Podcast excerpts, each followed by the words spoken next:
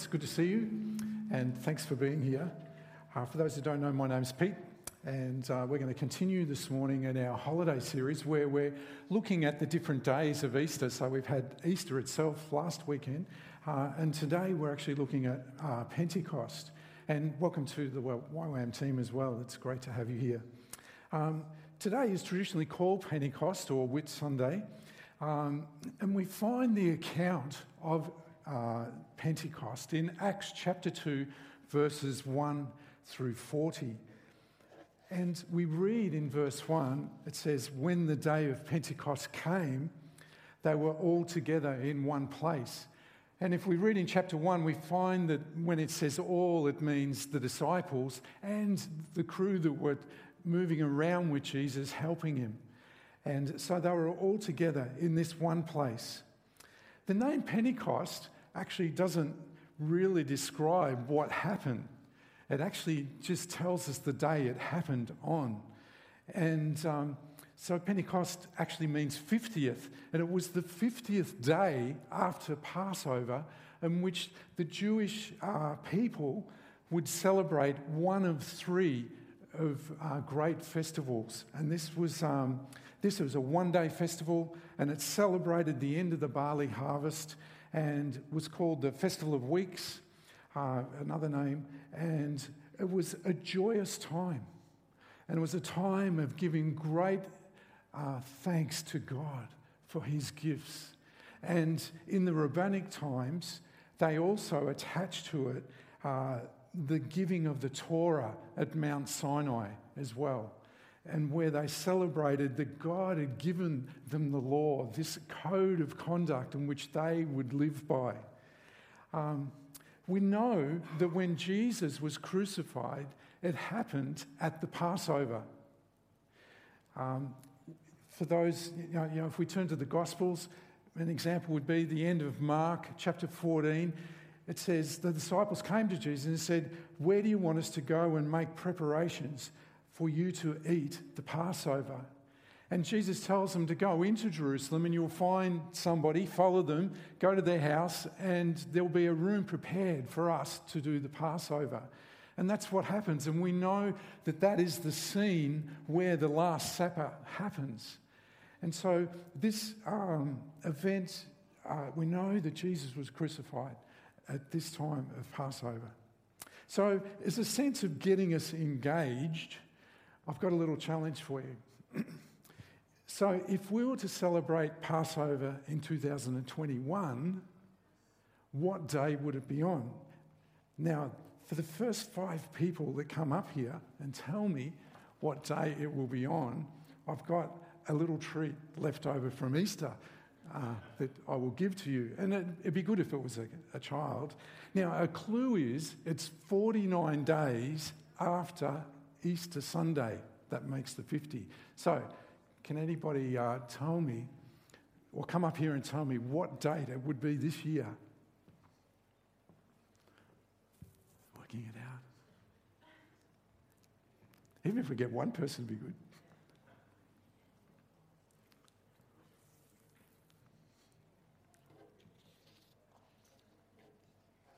Now, while you're working that out, one of the things that you need to know is that throughout the world, there are many churches that actually do pause on this day and celebrate it. We don't here, but they actually do. Yep, come on up.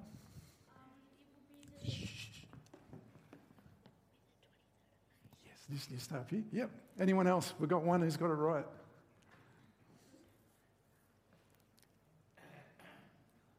No? Okay. So the date is... Actually, and we'll put it up on here, it is the 23rd of May, which is what you got. Well done, let's give me a clap, well done. Now, so you know, as I said, I had some treats left over from Easter. Are you excited about that? Cool, that's great, that's really good. Because I've got some carrots left over, because I had them for the Easter bunny. Would you like that? You don't want that, okay. Well, I've actually got some hot cross buns, but the use-by date was sort of last week. So, but I reckon if you put them in the toaster, they'll be okay. Do you want those? They are chocolate. No? Okay. No takers. How about Easter eggs? Yes. All right. I'll give you a couple soon that you're the only one. Okay, there you go, great. Let's give him a clap. What's your name, sorry? I'm Henry Bruce. Oh, Henry Bruce, well done. Yes, Henry, of course. Well done, Henry. Thanks very much. Okay, so it would be the 23rd of May that we would celebrate Pentecost here. As I mentioned this because if you were to search for a meaning behind this name about what actually happens, you don't really get it. But what we do know that this is a significant event, a significant moment in the time of Jesus' ministry on earth. It is a moment where we see the pouring out of the Holy Spirit. It is also a moment where we see the fulfillment of prophecy. And I'm just going to read, actually what we're going to do now is just watch a video of some kids who actually summarise Pentecost for us. And they're summarising what happens in verses 2 through 12. So let's just watch this. So this is where we are in the story. God made a perfect world. People messed it up, but God had a plan to rescue them. He sent his son, Jesus, to save everybody so we could be with him. And to save us, Jesus had to beat death. After he did that, he went to heaven. But first he told his friends, the disciples, to wait, because he was going to send them a gift, the Holy Spirit. So they waited. Even when there was a giant party going on outside, which was called Pentecost, with people from all over the world. The disciples stayed together, inside, waiting. Suddenly there was a loud noise, like a really strong wind. It must have been pretty loud, because lots of people came to see what was going on. Then fire came down from heaven and landed on top of people's heads. This wasn't like the fire we're used to. It didn't burn them. This fire was way cooler. See what we did there? The disciples started speaking different languages. Languages they didn't even know. Or hadn't until then. They spoke Greek, Hebrew, Arabic, all sorts of languages. It was a miracle. A lot of people were amazed. Some were a little confused. And some didn't know what to think. But the disciples knew it was a special day. A guy named Peter spoke up. He reminded the crowd of who Jesus was. And God's rescue plan for them. And lots of people believed. Anyone who believes in Jesus has the Holy Spirit. I believe. I believe. I believe. I believe. I believe. I believe. I believe. God had given them the Holy Spirit. And we can have the Holy Spirit too. But that's not the end of the story. It's great, isn't it? Great little summary of those verses that which I'll read some of them out to you. So from verse 2 it said, "Suddenly a sound like the blowing of a violent wind came from heaven and filled the whole house where they were sitting. They saw what seemed to be tongues of fire that separated and came to rest on each of them. All of them were filled with the Holy Spirit and began to speak in other tongues as the Spirit enabled them. Now there were staying in Jerusalem God-fearing Jews from every nation under heaven. When they heard this sound, a crowd came together in bewilderment because each one heard their own language being spoken.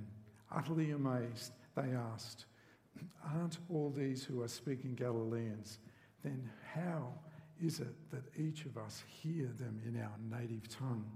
And then there is the list of the group of people that are there.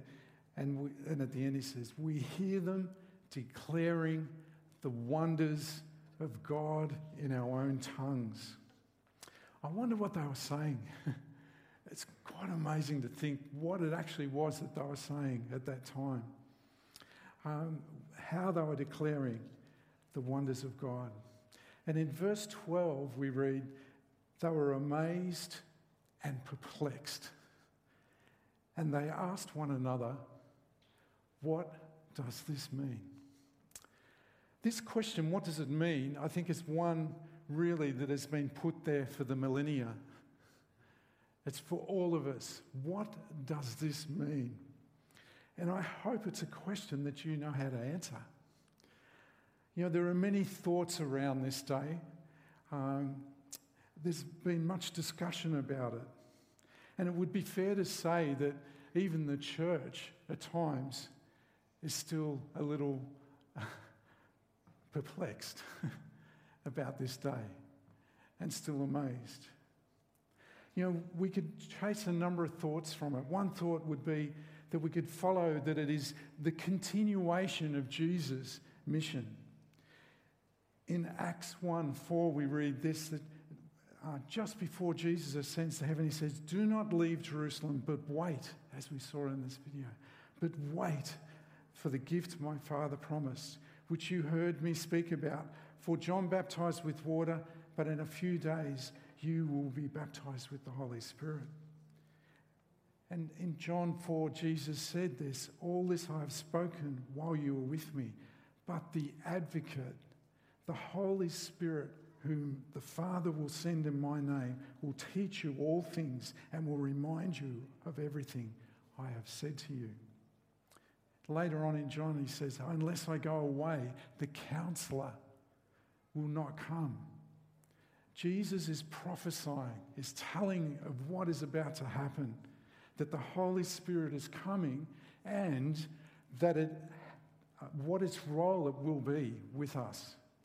And it makes sense when we put it in the context of Jesus' closing words in Matthew, where he says, "All authority in heaven and on earth has been given to me. Go therefore and make disciples of all nations, baptizing them in the name of the Father and the Son and the Holy Spirit, and teaching them to obey everything that I have commanded you." Jesus would have had in mind when he said these words that the Holy Spirit is coming, because there's no way these people could fulfill this mission if they did not have the Holy Spirit. Is that true? Yeah. We could also follow this train of thought, that it marks the beginning of the church. Just as Jesus' birth was marked by the presence and the activity of the Holy Spirit, particularly in Mary's life, so we could say this is the birth of the church. The presence, the activity of the Holy Spirit is at work. And Jesus was and is the first fruit of that activity. And it is what we would say that the Messiah is not isolated from his Messianic people. In fact, Milne says that no one can be reconciled to God without being reconciled to God's people. Yeah? There is nowhere in Scripture that we find that what we believe is a belief of solitary religion. It is that we are part of God's family, and so we could develop this as well. Or we could look at the meaning of the days in which all of this falls on. The parallels between Jesus' crucifixion at the Passover, and then Pentecost, that it falls on this date of when the Jews celebrate the giving of God's God's great generosity to them, particularly in that He gave them the law that was to help them to live. And here we could see now He's giving the Spirit, which helps us to live. In fact, this was prophesied throughout the Old Testament, and here's an example of this. In Ezekiel 36:26, it says, "And I will give you," this is God, "a new heart and a new spirit, and I will put within you, and I will remove the heart of stone from your flesh and give you a heart of flesh, and I will put my spirit within you and cause you to walk in my statutes and be careful to obey my rules." So we could develop all these different thoughts. But today there's one simple message that we want to bring. What we believe is an important message, and it's centered in Peter's message. And so we pick it up at verse 14. "Then Peter stood up with the 11, raised his voice, and addressed the crowd. This crowd that was amazed and perplexed. This crowd that asked, what does this mean? And so he began, fellow Jews, and all of you who live in Jerusalem, let me explain this. Listen carefully to what I say. These people are not drunk, as you suppose. It's only 9 a.m. No, that is what was spoken by the prophet Joel. In the last days, God says, I will pour out my spirit on all peoples. Your sons and daughters will prophesy. Your young men will see visions. Your old men will dream dreams.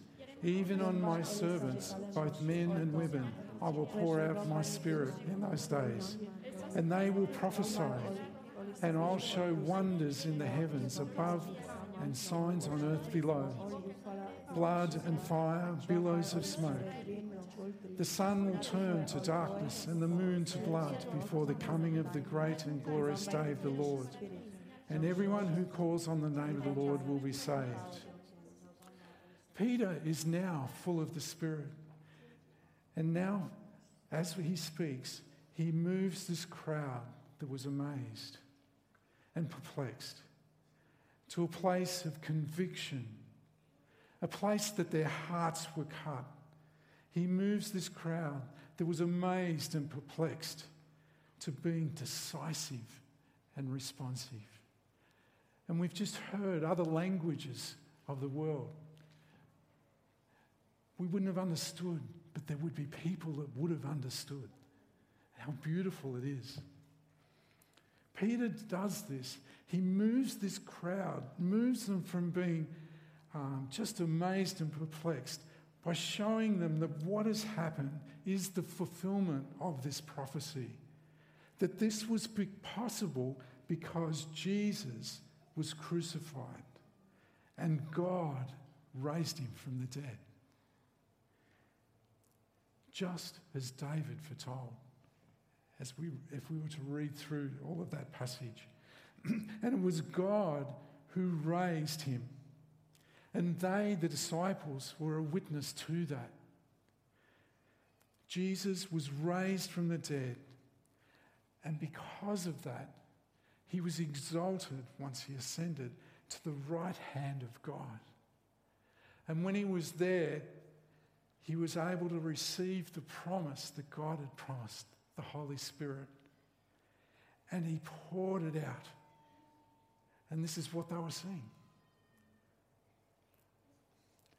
And he finishes with these words, therefore let all Israel be assured of this, God has made this Jesus, whom you crucified, Lord and Messiah, the Christ. Now, they understood the truth of what Jesus, that he was both Lord and Christ. And they cry out, what shall we do? What shall we do? And this message is for us today when we hear this. What shall we do? In Acts 2:38, Peter replies, and he says this, repent and be baptized, every one of you, in the name of Jesus Christ, for the forgiveness of your sins, and you will receive the gift of the Holy Spirit. The promise is for you and for your children and for all who are far off us, for all whom the Lord our God will call. These people were bewildered when they heard it in their own language. And my hope and our hope here is that you have heard it in your language, that you have understood the truth of these words that we've just read in your life, and that you have moved from maybe just being amazed about it, or even perplexed, what is this all about? That you have been moved to a place of conviction. a place where your heart has been cut. And you've got, I've got to make a decision here. I've got to respond. It is my hope that that has happened in your life and that you know Jesus as your Lord and Saviour. If you do, then you've come to appreciate this incredible gift that God has given us. But that gift includes the Holy Spirit. The gift of forgiveness and the gift of the Holy Spirit. And this gift, it's not restricted. It's not limited. It's not measured. It's the same for all of us, every one of us. Sons, daughters, young men, old men, women, men. It doesn't know any boundary of gender, of age, or rank in life. It's available for all. And when God pours out his Spirit on our lives, we should have this expectation that, to use Peter's words, in these last days, if we've repented, then we will know the Spirit that has sealed us, that is the deposit, that is our guarantee, that dwells within. In these last days, we should know the Spirit as the comforter, the counselor, the teacher. In these days, we will know the Spirit who empowers us to witness to others. In these days, we will know the Spirit as one who gives us to serve. In these days, we will know the Spirit as one who convicts the world of sin. In these days, we will know the Spirit as the one who intercedes for us in our prayers. In these days, we will know the Spirit as the one who makes us new and gives us life. In these days, we will know that the Spirit sanctifies us and causes us to bear good fruit. What does it mean? It means that this is an incredible gift that God has given us. Forgiveness and his Holy Spirit. These days, these last days, this message is given to you and me so that we can receive it. And when we receive it, we are blessed. What a privilege we have of knowing this, and that we can remember that this day we call Pentecost. I'm going to pray. Father, we do thank you for these powerful truths that we are witnessing and exposed to here today.